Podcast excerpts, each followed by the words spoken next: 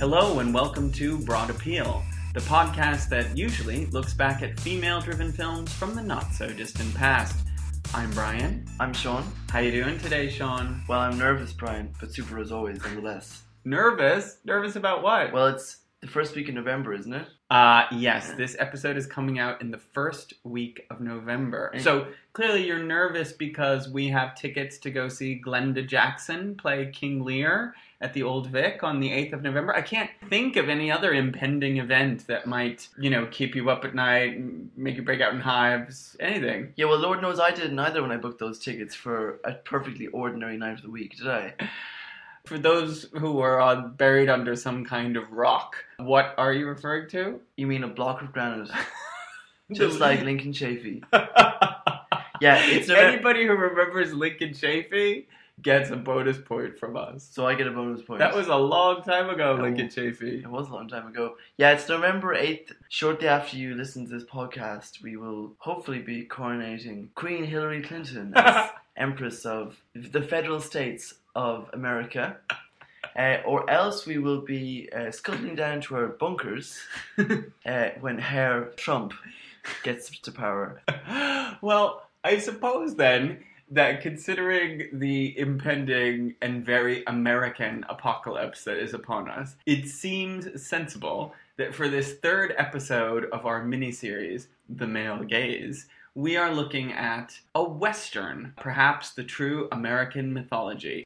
Today's film will be Howard Hawks's first Western, Red River, starring John Wayne and Montgomery Clift. If you already are listening to this podcast and are about to turn it off because you think, there's no way I could be interested in a Western, this is the film that when I saw it sold me on Westerns. And it is also the film I think most cited by people who say, well, I don't like Westerns, but I do like Red River. And we could maybe talk about why that is. Before we do, though, Sean, you haven't seen this movie. Do you like Westerns? So I'm to go ahead and say, yes, I do like the Western, but don't ask me any follow up questions. We will now have 10 minutes of silence before we watch the film. No, I can't ask you a follow up. No, no, you can, but what I mean is that I haven't got enough to back that up. Well, you and I, we could return to an anecdote. You and I, memorably, it was one of the most memorable film going experiences of my life. Yeah, we it saw, was, We wasn't saw it? a Western together. Do you want to describe the unlikely location in which we went to see The Searchers? Yeah, so we had been in Portugal on holiday in Lisbon. We were ha- having a really nice time. You know, we'd been to the beach, we'd eaten lots of food. But we had one night where we thought, you know what, let's just go and see a film. And around the corner from us was a very nice uh, cinema, practically tucked away. You almost wouldn't notice it. It, wa- it was new and it recently opened. Yeah, and they were showing the searchers, and we went up to buy a ticket. Portugal being Portugal, everything is late. Yeah, it was, ele- it was like 11 p.m. Yeah, it was eleven thirty, in fact. And we got up there, went straight up to the counter, like, right, we'd like a ticket for the searchers, please. And the woman said, tomorrow. And I was like, no, tonight. And she was like, well, I was just about to close. And I was like, oh no, in that case, we'll come back tomorrow. And I'll never forget this. She said, tonight's fine. I get paid very well for this job.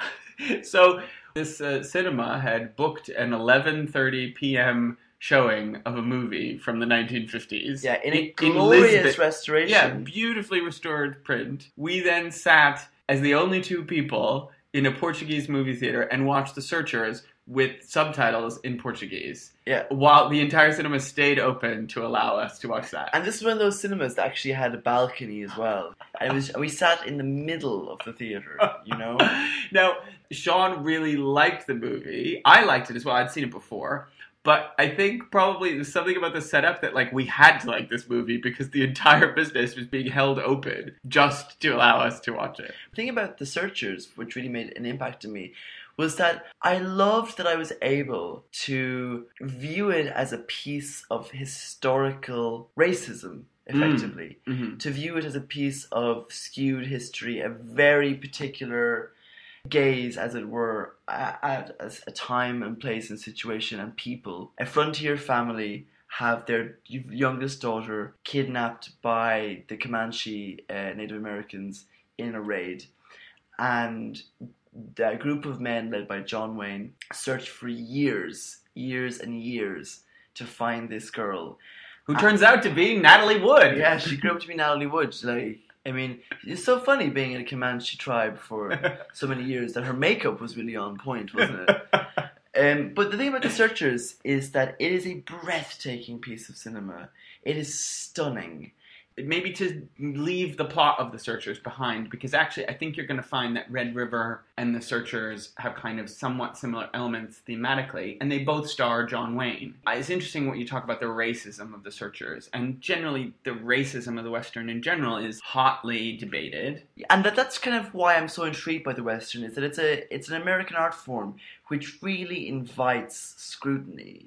absolutely. Yeah, because it is also populist entertainment, but it invites a real analysis of the politics of the time it was made and the time it reflects, because they are essentially historical films. well yes and no query whether the 20th century versions of the history of the west have any basis in historical reality are they more the mythology that mid-century america wanted to tell itself of its origin. You know, going on what you just said there, like, what is the relationship of the mid-century Western in terms of the stories it told and the society in which it came from? well i mean i'm no expert. Obviously it goes back to the silent era. There were silent westerns and westerns all the way through the 30s and red river which you're going to see is the late 40s then these kind of expansive cinemascope technicolor westerns. So this is in color. This film red river that we're about to see Yeah. no the title is deceptive Sean. What? it is not in color Oh, oh no. what what's wrong with pristine beautiful black and white No, no. I mean, what is the? No, I'm really disappointed now. The, the Western lives for color, Technicolor. No, no. Howard Hawks specifically did not want to make this movie in Technicolor. He thought that Technicolor of the time of the 40s was way too garish and not appropriate. And actually, the cinematography recalls the photographs of people like Ansel Adams of kind of, of the beautiful shots of nature. So, you know, this is a movie that has to be in black and white. I, I have to say, Red River and The Searchers are very different kinds of movies, and I think they reflect maybe the different sensibilities of John Ford and Howard Hawks, Mm. which we can talk about. I think they reflect the fact that while John Wayne is the protagonist of both, Red River also has as its secondary male lead a very different actor, Montgomery Clift. So Montgomery Clift, as I know, uh, was an early uh, adopter of method acting. John Wayne, of course, was a big star at the time, but when Red River came out, people said, in fact, John Ford said, I never knew the son of a bitch could act. People credit Red River as the first movie where John Wayne actually played a complex character. And in a sense, you wonder whether that has to do with something about him being paired with this young whippersnapper who also happened to be bisexual and queer. And, you know, as we all know, That's and, confirmed, isn't it? yeah, definitely confirmed Okay. beautiful, beautiful Monty Clift was indeed a tortured mid-century bisexual. It was in a best friend slash intense love affair that never was consummated with the most glamorous fag hag of all time, Elizabeth Taylor. Tragically drank himself through his depression, was disfigured in a car crash, and his life and his career ended far too soon. But before they did, he gave us some of my favorite films and performances basically, if I could bring anyone back from the dead for a beautiful romantic night, it would be Montgomery Clift. Sorry, Sean. Would you have? I don't care. Would you have to talk him into having sex with you? Do you think that's part of it? You can bring him back to life. I don't know. Maybe if I him. offered him some whiskey and, and, and Liz was there, we, we could have a kiki Liz together. watching. Maybe spraying myself in a bit of white diamonds would help. If you got if you got a bi- bottle lying around somewhere, Actually, I had a bottle of of uh, blue sapphires I used to carry around. is that her other? Yeah, there was one. This is one of the other ones. We found it in our shed. I remember saying, "Did you know Elizabeth Taylor made perfumes?" to my mom, and she was like, "Yeah, we got one. I think it's in your father's shed, actually." and her bringing me outside and finding it. We had one of those Irish sheds, which was a dry stone shed, you know. Uh, And in the middle of this work station was a bottle of Elizabeth Taylor perfume. And your mother wonders what turned you gay. I Don't know, you know. Uh, Shawnee, I hear that you do a, a John Wayne impression. Well, I mean, I haven't done it in quite a while, so. so John Wayne talks a bit like this Get up there on your horse and ride up into the night. that's quite good. That's Yeah. quite good. So that's basically Robin Williams' impression from The Birdcage. But the thing is, once I see John Wayne, We'll both be I'm, doing I'm. I Yeah. am able to do it. Yeah. Yeah. So we just went on a long riff to Comanche. Like, that kind of stuff. you know? Comanche, yes. Let me let me watch it and we'll see it. Okay. We just went on a long riff that involved Elizabeth Taylor and a lot of other things. But I think somewhere a few minutes ago, you asked me about the Western as a historical phenomenon. And I had a beloved English teacher um, who was also a cinephile at Mr. Kerner, and he said, You can't understand America until you understand the Western. And he said, in particular, you can't understand the presidency of Ronald Reagan without the Western. Mm. And so, you know, I think as a queer male growing up, it was like, what is this thing that's about men and guns and the frontier? It seems to have no interest to me. But Red River, when I first saw it, maybe it was the presence of queer Monty Clift in the mix here. Whatever it was, I found a way in to this movie. And what you're saying about the racism and the troubling subtext that the Western represents, I would argue that The Searchers, yeah, maybe it's a racist film, but it's also a film that seems to be aware of its moral problems, right? The John Wayne character in The Searchers seems to have no sympathy for the Comanche Indians who have taken and raped Natalie Wood, and he also seems to not want to bring her back into the civilized life of the family. He the theme of The Searchers, I guess, is that the West is won by men who are loners, who are brutal, who don't operate by law, and then those men are succeeded by civilized people who Hmm. come in. But those civilized people are sort of too weak to be able to battle the frontier. So you have this first generation of men who have to win the frontier so that women and families and towns and city slickers can move in after them. So how does that explain the greatest lazy blowhard of them all, Donald Trump? because Obama should follow after him by that logic. So, like every sort of right wing demagogue in American life, he's looking backward to a time where supposedly America was strong. America was number one. The moralism was black and white, and the kind of city slicker philosophizing, and it has to be said, racial impurity of the Obama presidency is something that we don't want to live for, you know? And I mean, the ascendancy of Ronald Reagan is very much built on that kind of looking backward nostalgia. It's morning in America. Again, I think that's what my English teacher, Mr. Kerner, was getting at. So, Sean, this movie that we're about to see, why have we put it into the category of the male gaze, you might say? Because you fancy Montgomery Clift. No, that is not the only reason. The first reason that you've probably ever seen a clip from this film, and I have, is in The Celluloid Closet, the documentary about homoeroticism in the movies. Get out, have I? Yeah, you, this is probably the most widely seen clip from Red River, even among people who've never seen the film. Is it some kind of like daddy son thing? Well, there's a daddy son plotline for sure, but there is a scene where Monty Clift and one of these other cowboys, whose name as an actor I can't remember, take out their pistols and are fondling each other's pistols and passing their pistols back together, and it is like impossible to watch this clip and not think of some kind of burgeoning homosocial slash homoerotic subtext between them. You know what I don't understand, okay? When I was in university I did a lot of psychoanalysis in, in terms Yeah. of as cultural analysis. And the reason is because I was so curious as to why, you know, conscious, sentient, thinking human beings were somehow, were somehow unaware to the incredibly Freudian, phallocentric vision of the world. The fondling of pistols. Well, we just, It's I just mean, so gay. in our last episode, we were talking about the fondling of oil turrets or whatever. yeah, but yeah. to be fair, Douglas Sirk knew what he was doing. Well, I think Howard Hawks probably did too, although he denied it. When people were asking about the homoeroticism of Red River, he said that's the silliest thing I've ever heard. But that that clip, I remember it being memorably used by Jon Stewart in the 2005 um, Oscar montage, which you might recall everyone thought Brokeback Mountain was going to win Best Picture, and they edited together this montage of like moments from westerns that seem pretty gay. I don't remember that. Yeah, w- Let me tell you some westerns I've seen. Go. My Darling Clementine. Mm-hmm. pretty gay title. I know another one you're gonna say. The the campest of all westerns, starring Joan Crawford. Oh yeah, I've seen Johnny Guitar. Johnny course, Guitar. yeah. I've seen uh, Duel in the Sun, Pretty gay. She's also pretty gay. yeah. Okay. All right. and also very female driven. Yes. Yeah. Yes. Um, I've seen The Searchers, like we said. Have you seen Unforgiven? No. No, I haven't. That might be it. Well, let me just quickly, because you mentioned daddy son issues.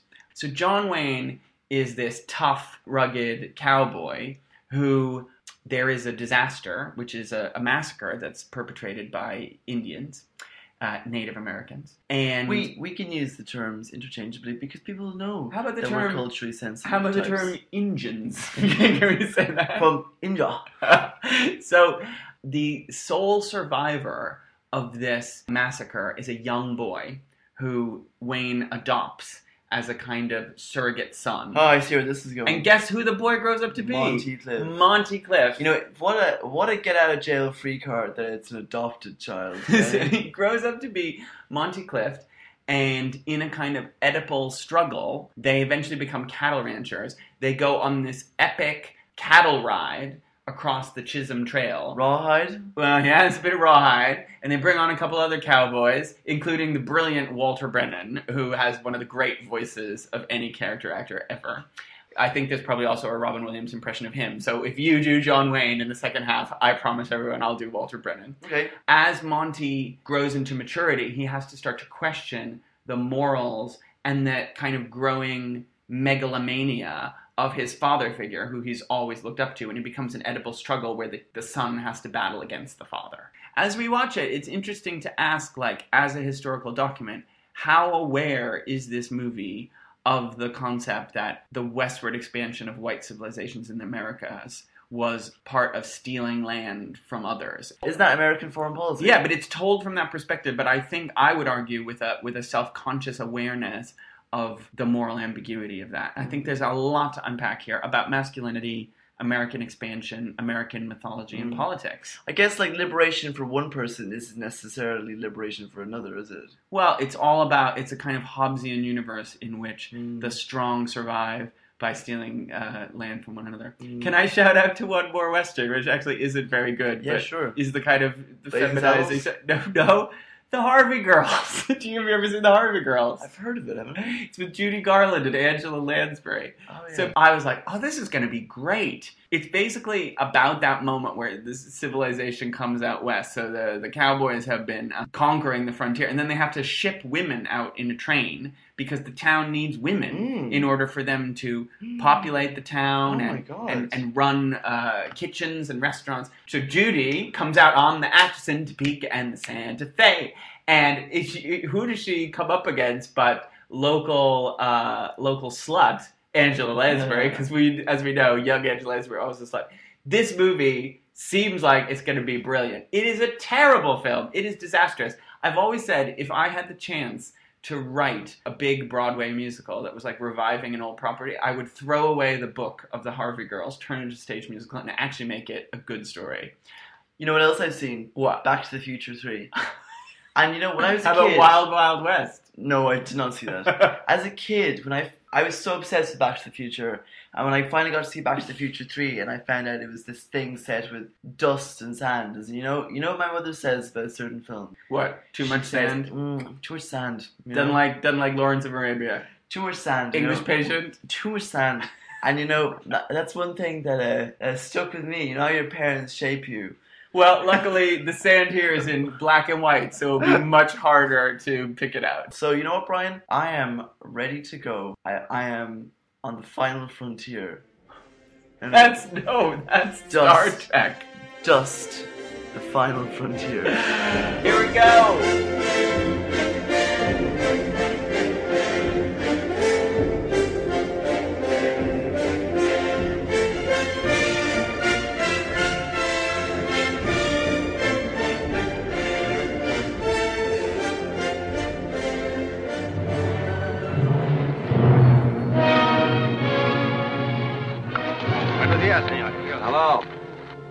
Smoke or you fire? Yes?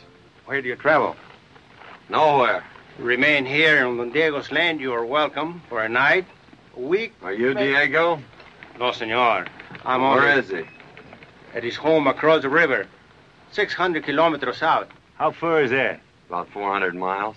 That's too much land for one man. Why, it ain't decent. Here's all this land aching to be used, never has been. I tell you, it ain't decent. But, senor, it is for Don Diego to do as he chooses. This land is Don Diego's. What is that river you were talking about? El Rio Grande. But I told Well, you tell that. Don Diego, tell him that all the land north of that river's mine. Tell him to stay off of it. Oh, but the land is his. Where did he get it? Oh, many years ago by grant and patent, inscribed by the king of all the Spain. You mean he took it away from whoever was here before? Indians, maybe. Hmm, maybe so. Well, I'm taking it away from him. Others have thought as you, senor. Others have tried. And you've always been good enough to stop him? Amigo, it is my work. Pretty unhealthy job. Get away, man. Sorry for you, senor.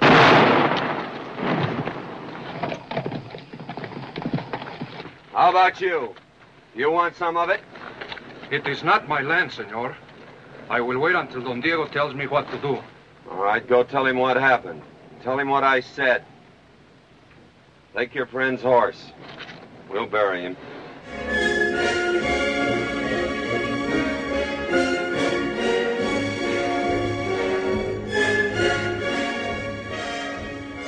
So here we are on the other side. What do you say, Duke?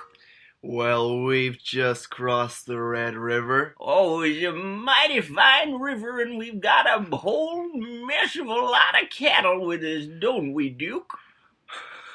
We got a load of cattle and a load of men. Dag nabbit, we certainly do. And now let's talk about the film.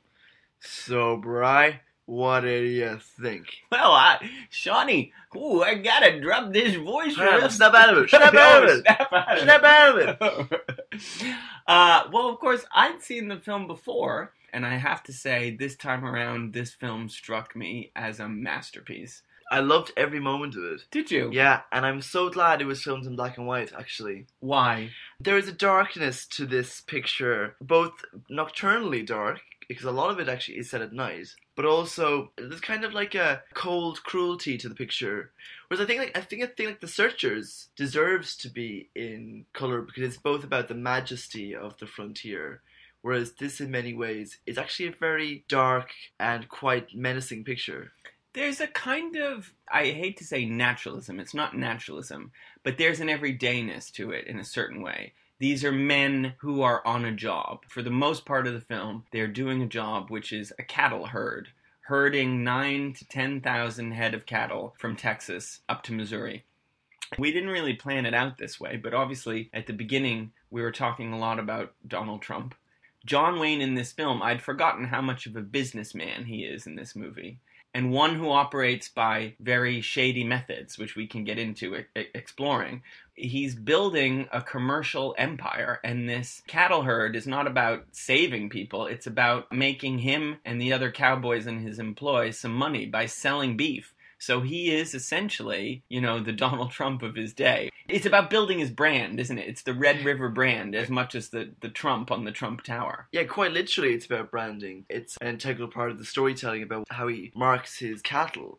But it's a film about out and out capitalism through and through. In that way, it is an incredibly American film. I mean, capitalism is the American way, really. And it's about the complicated masculinity at the heart of capitalism, the father son relationship, and the way that these men work together to bring their beef into town. But then, of course, once they get into civilization, that's where love and other kinds of relationships pop up. And just needs of a man, you know? We'll talk all about that, but I guess if Written on the Wind was about oil bubbling through, this movie feels like it's definitely about beef. I mean, I have to say, we didn't say much about Howard Hawks in the first half, but this movie is expertly directed. So when I was a film student, we discussed auteur theory, not in relation to someone like Scorsese or Godard or even Woody Allen or something. The very first person that we investigated was actually Howard Hawks because Howard Hawks was a studio director. He was a contracted, you know, paycheck director. He did the pictures he was given. You know, the director was never the person who you viewed as the visionary of the film. And like Howard Hawks is the person who did both Bringing Up Baby and Red River, and the two films couldn't be more different. Yeah, or Bogey and Bacall and To Have and to Have Not. I mean, these are movies that stylistically, genre wise, incredibly different. The idea that a director can have a particular authorship of something while moving between different styles is something we accept, but this kind of idea originated with people like Howard Hawks. And Peter Bogdanovich, someone who admired the great craftsman of the Hollywood studio system, when he made um, the Last Picture Show, which is about uh, the last movie that they show in town in the Last Picture Show, is indeed Red River. So there's something of the nostalgia for a for a lost kind of way of making movies, as well as a lost vision of the West. I like that film, don't you? Last Picture Show. Yeah. I mean, any movie where you get to see both um, Cloris Leachman and Cybill Shepherd's breasts is one that I would enjoy. But enough of that. Enough of breasts. Let's talk about some men. I don't know that we need to give all the details of every scene on this long, arduous, and picaresque cattle drive, but maybe you could set up. We have a little bit of a prologue, don't we, in Red River, establishing who John Wayne is playing here. He's a guy called Tom Dunson. Okay, so at the start of the film, John Wayne is part of a larger pack of frontiermen, and they are heading west to California. And he decides, I'm going to split, I'm going to go down south, and I'm going to find a plot of land and make it my own and raise cattle. He has a very sensuous female companion who begs to go with him, and he says no. But he puts his uh, bracelet on her, which belonged to his mother, branding her effectively, and he goes off. Oh, that's himself. lovely. Yeah, he's he's kind of claiming her for his own, Yeah. isn't he? But he doesn't go off quite on his own because he's got Walter Brennan. Yeah, yeah, him. yeah. So he goes off Walter Brennan, and then moments later we see smoke in the sky. It was the burning of carcasses and wagons. Yeah, the wagon train has Yeah. been attacked, and the woman that he pledged to return to once he'd made his fortune is instantaneously dead. Yeah. Do you remember how he discovered that? He discovers that the bracelet he gave her only moments previously on the wrist of a Comanche Indian. Who he's stabbing to death in a river. You were that was the real moment where you clicked into the film. I think. That no, that first- violence, like, I mean, I know you don't see blood or anything, but it's one of those things, like, you know, when the MPAA determines how, you know, sexual something is because of the amount of thrusts that happen in a scene. Yeah, You see- him stabbing the water, but my god, you know. because they've fallen into the Yeah, river. He's not just like, you know, jabbing it in. He's plunging it, raising it, plunging it. It is grotesquely violent. Yeah, I mean, John Wayne throughout this whole movie is a man who responds to kind of anything, whether it's from the Native Americans, from the men who are working for him, or his eventually his surrogate son. He responds by slapping, shooting, punching, or stabbing. Yeah. you know. There's one lone survivor who is this boy who had wandered off to get his cow, um, you know, hours previously. Mhm. He comes back to find his cohort, you know, slaughtered. And he is delirious with trauma, and John Wayne literally, once again, smacks sense into him. Yeah, I mean, and this boy has his own gun, and Wayne essentially by slapping him is saying, "Be a man, learn how to use a gun." And I think he says something to him like, "Never trust anybody that you don't know." So essentially, Wayne, probably feeling the guilt of having abandoned the one woman he ever loved, is now adopting this son. I think that idea of the son he never had, the birth that never came from the relationship that was cut short, it carries on. They then carry on uh, Wayne, Walter Brennan, and the, the young boy. And you remember they go down south and they find this vast expanse of land? They're confronted by a group of Mexicans, first of all, and they have a tense standoff in which John Wayne then demonstrates, which is a key element of the film. He draws his gun faster than the other guy does and shoots him. I mean, and again, I, I- the, the Trump thing is in my mind because here we have these Mexicans coming up from the south saying, This land is ours. This land belongs to our boss, Don Diego. And Wayne and the Mexicans have this debate about ownership and property and whose land it is. And they say, well, he was he was ceded this land by the King of Spain. Yeah. And Wayne says something along the Well, lines he of, says like, "Well, this guy took it from the Indians, and I'm taking it from him." Yeah.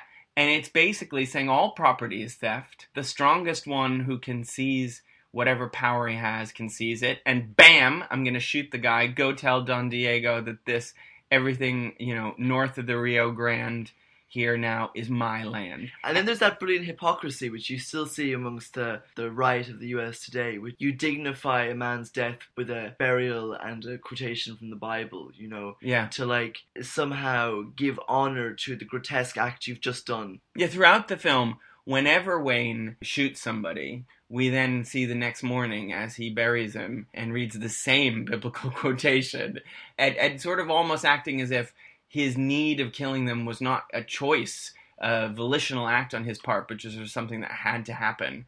What did you think was the attitude of the film overall to Wayne's character? It's not uncomplicated in the sense that he's not just the hero here. He is presented from the start as someone who not only does he steal this land, he later seems to steal other people's cows and not and not care all that much. He drives his employees like a tyrant. Yeah, they And- say the word tyrant. Yeah. I mean, you know, the film is it does not have a rosy-eyed view of the frontier exactly, but we see this man morph from an ambitious, you know, venture capitalist. Yeah, yeah. at, who who you know promises a reward for his men to somebody who uses his ambition to undermine the standards of living, of care, of quality, of honor to the people that he's taken into his uh, trust, and we see him become the unscrupulous businessman. It's it's almost as if he's saying, "Look, if I play by the rules, we'll never get ahead. I am the rules." Is essentially what he's saying. So, um, as you say, they have this dream of building the Red River Ranch, and he he has this almost mystical brand that he comes up with, right? Which is his name, Dunson, the D, and the the Kind of a two swirling. symbol that's like the two banks of the Red River.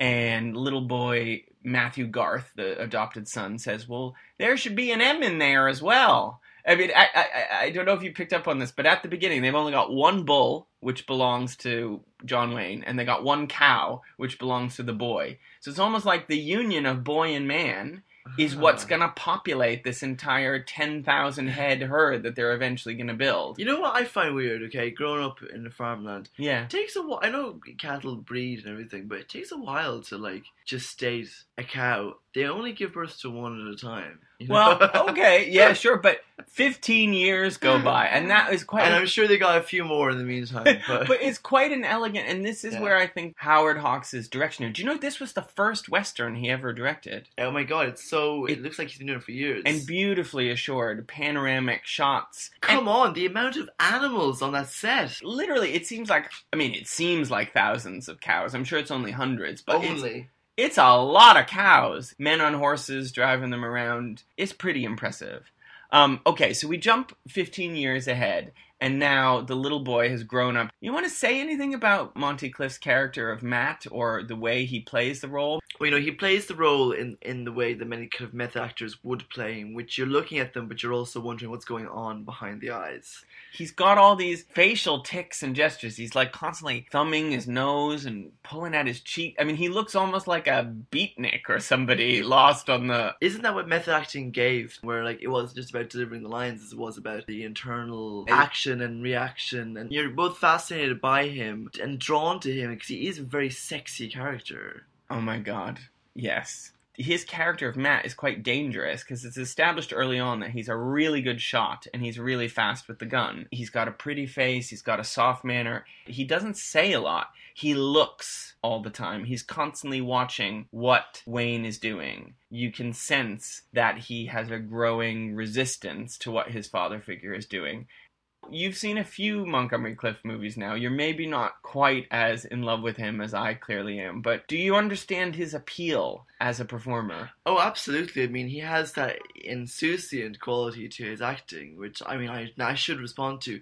It's also kind of a coldness. And uh, Montgomery Clift is a person where you are wondering what's going on the entire time. He's conflicted all the time, isn't he? but he's conflicted in a way in which he's almost sly about it. Yeah, but it's like you want to help him. Like you want to just take him and say, "What is going on inside that tortured head of yours?" I feel that way with nearly every role that he plays, you know? Yeah. Okay, so once we jump ahead 15 years, they've actually built a relatively successful cattle ranch, but there has been a historical calamity known as the Civil War. If anybody doesn't know what the Civil War is, go watch Gone with the Wind, and you'll be treated with a completely inaccurate representation. But um, they've been living in Texas. The South has gone to shit. There is no money in the South, so basically, there's no one to buy John Wayne's beef anymore, and they've got to move these nine to ten thousand head of cattle up to uh, Missouri. We're gonna bring these cattle to Missouri and sell it for beef. Yeah, and he says something like, Missouri, they all say Missouri. "Yeah, you I know," and he says something like, "Hungry people are gonna grow strong on this beef." So it's like he's, And Walter Brennan said, "Yeah, sure they are."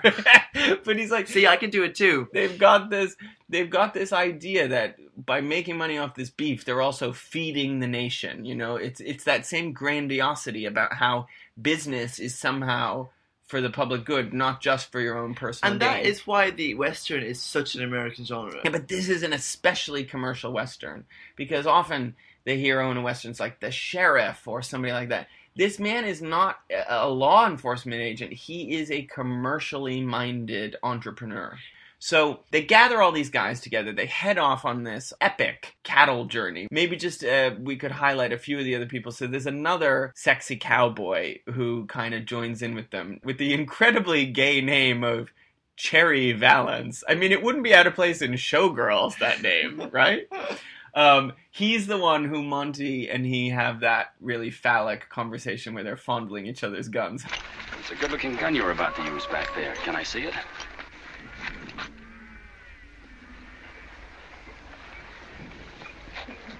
Maybe you'd like to see mine. Nice, awful nice. You know, there are only two things more beautiful than a good gun Swiss watch or a woman from anywhere. You ever had a good Swiss watch? Go ahead, try it. Hey, that's very good. Uh, hey, that's good too. Well, even before that scene, there's this part where like they all kind of meet and they all kind of gather in this circle. And you know what it's like? Okay, you know when you're out and about and you meet some What, in the club? in the club or the bar, or whatever. And you meet a friend, and you're with a friend, and your friend has a gorgeous friend you have not met before, and your friend's talking, you're like, yeah, yeah, yeah, and you're like, and what's your name? You know?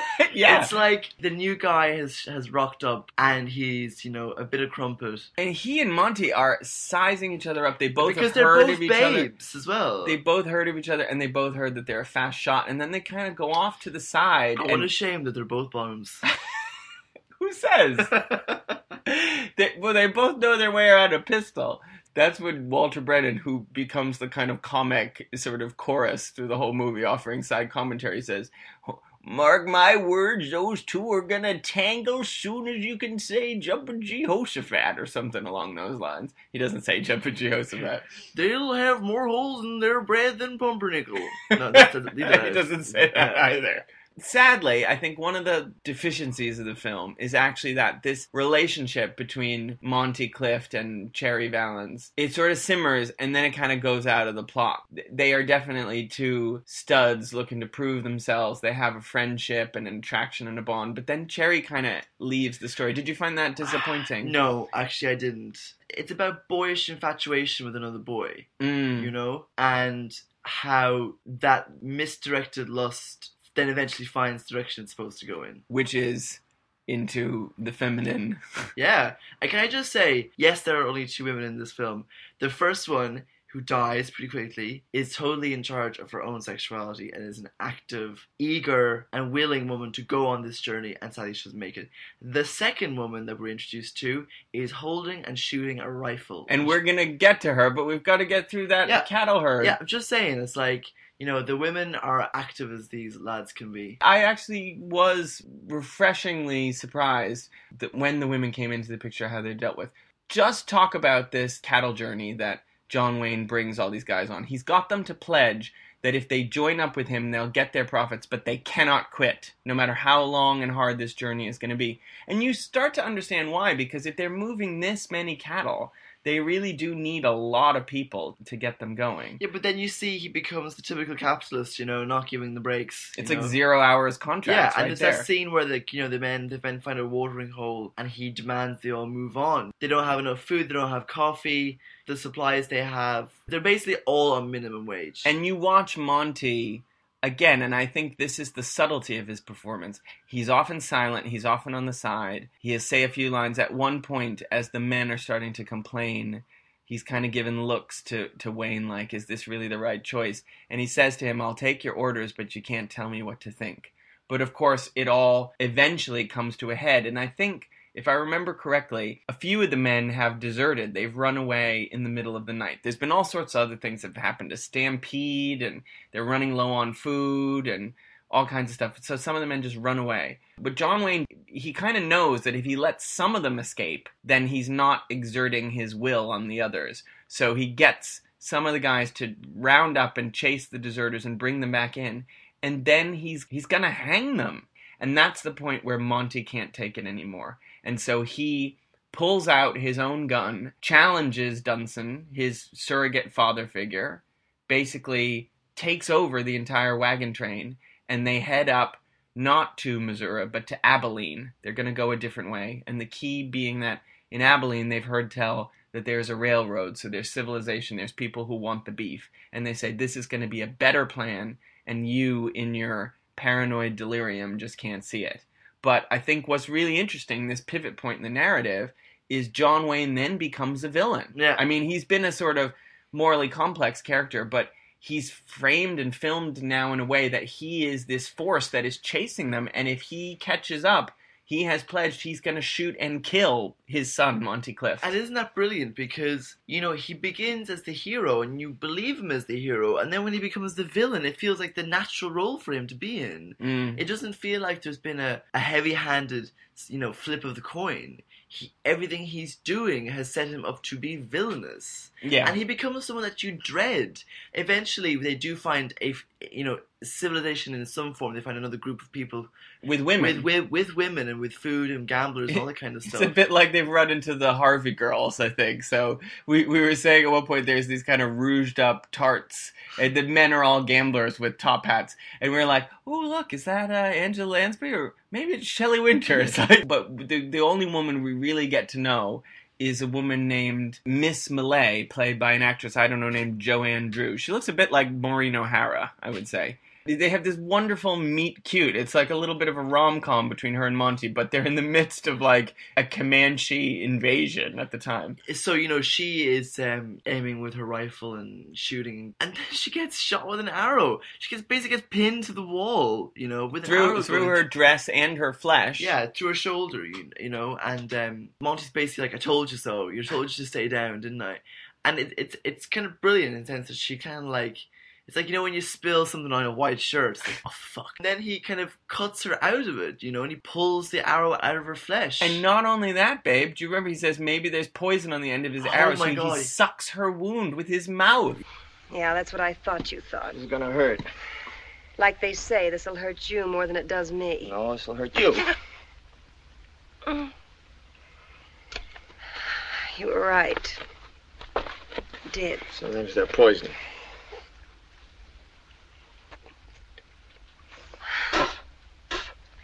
It's.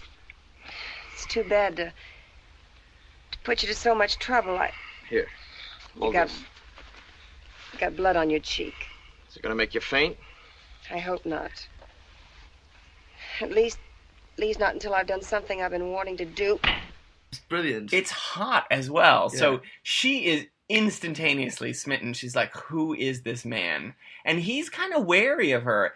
Again, I think you hit on something really insightful earlier where you said he's essentially been this adolescent boy who's raised in a world of men. He's had this sort of weird adolescent attraction to another guy. He's very comfortable in this masculine world the sexual attraction of this woman is like the first stirrings of any of that he's felt, and he's not sure quite mm. what to do at first. Yeah, they have this scene. She's kind of asking everybody. She's asking Walter Brennan for whatever information she can get about who Matt Garth is and why he's not attracted to her. Of course, we're thinking, well, Monty's pretty conflicted, but she goes out and she finds him. He's he's wandering in the misty woods because he's worried that John Wayne's going to come get them. And they have this kind of, I mean, I think it's implied that they have some hanky panky out there in the woods. You know, I once sucked a uh, splinter out of a friend's thumb in the middle of a bar before. Wow. Yeah.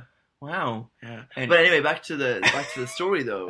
this is one of the scenes where I thought John Wayne's villainy was very much a great aspect of the story because he's out there and we have a feeling of dread, which they also have a feeling of dread, is that is that Dunson has shown up and he's there to kill them. And there is there is a there is a real scare, like because because he has become the villain. But as Miss Millay, the love interest, is is astute at pointing out, all Monty can talk about is this guy Dunson, and even he has praise for him. He's like, yeah, he's trying to kill me, but he's the only one who believed we could make it on this cattle herd. I've taken over, yes, but it's all been, he built it up himself from his bare hands. And she says, It sounds like you love him and he loves you. Mm. It is this very complicated father son love competition thing, and she zeroes in on it. To cut a long story short, under Monty's leadership, the guys do bring the um, cattle to Abilene, and there's joyous celebration. Everybody in Abilene is ready to eat some beef. They've, not, they've only had beans or God knows what. And they sell the cattle for $22 a head. And- Initially, they were all going to be sold for $2 a head. Do you remember that? Yeah, we see Monty grow, and this is another lovely scene that scene where he does the business negotiation because he's suddenly having to do all this stuff that feels very adult, negotiate the price with the trader, and he is essentially now the boss. Um, so it could all end happily here in Abilene, but we have to have this final confrontation where John Wayne comes with a bunch of other roughnecks that he's rounded up, and we get that kind of classic Western showdown. This time, however, between the evil father gone bad and the son who has supplanted him. What did you make of this kind of final showdown? Did it pack a punch? Did it did it end the film well for you, or Yes, absolutely. in what sense? Describe what happens. Well, what happens is is that John Wayne shows up to confront him in the way that he has taught his son, which is to draw the gun, be a man. be a man, get there faster, whatever. And you know, John Wayne, also being a man of his own integrity, would never shoot a man who's not holding his. Well, that's not true, but he would never shoot a man in a duel who's not, you know, holding his gun or has his back turned to him or whatever. So basically, he uses his gun to like taunt this boy. He shoots his hat off. He shoots the ground beside him. he He grazes- grazed his cheek with a bullet, you know, and and all the while Matthew refuses to draw his gun. It's Christ-like, and it's again turn the other cheek. And this is Monty as a new kind of man and a new kind of actor. I mean, the whole 50s and 60s, like young people challenging their elders in a different way, you know? But eventually they do come to blows, so they drop the guns.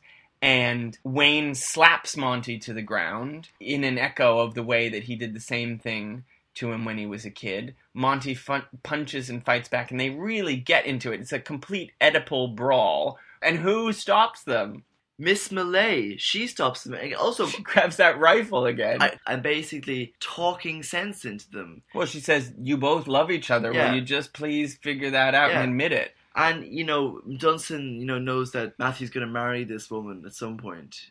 Can I just point out for a moment that in a previous scene where she meets Dunson, he asks her to give him a son. Yeah. But isn't it funny how, like, give me a son? Well, But- she marries his son, effectively. Well, what happens is that scene where she meets Wayne, it's clear she's in love with Monty Clift. She doesn't want him to be killed. And she basically says, To save this man I love, I would bear you a child if that's really what you want. Mm. and he can see that that isn't right Yeah. you know and in the end monty is sort of welcomed back into the fold i mean it's interesting you think of like the return of the prodigal son in a way this is the return of the prodigal father Mm. like the father who has gone too far into moral turpitude sort of returns to the fold and sort of gives up his power there's something about lear in it as well and it ends quite happily It's, you an, it's a 1948 ending. yeah, when you compare it to The Searchers, where John Wayne is a similar character but way darker, he ultimately,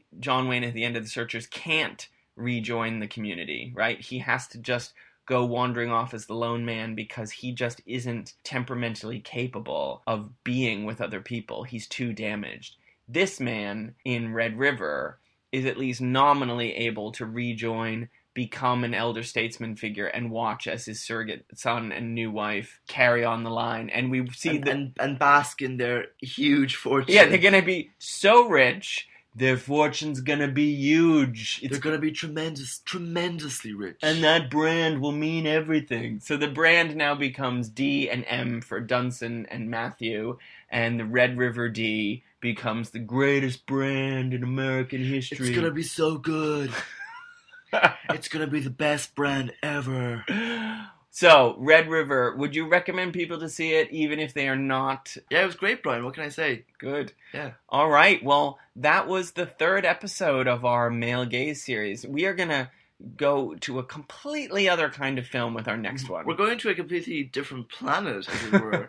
the planet transsexual in the galaxy of Transylvania.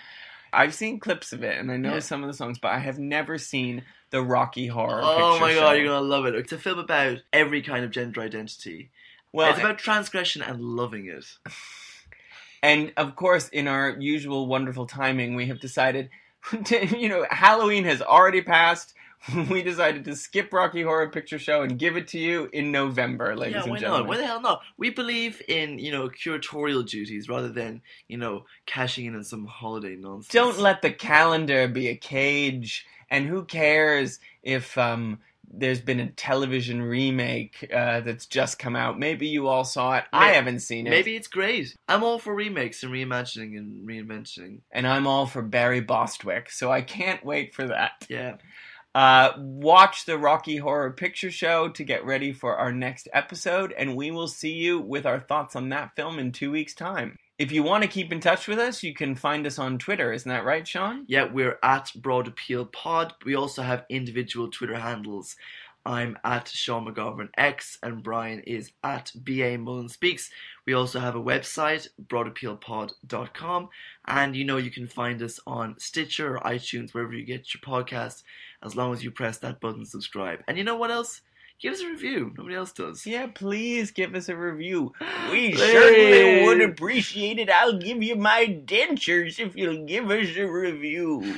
All right, partner, let's go off into the sunset. Yeah, let's get up on that horse and go and have some beans and burnt coffee. Goodbye. Bye. All the people down the street, whoever you meet, say I'm a bad boy. Say I'm a bad boy. Say I'm a bad boy. Even dear old dad, when he gets mad, says I'm a bad boy. Says I'm a bad boy. Says I'm a bad boy.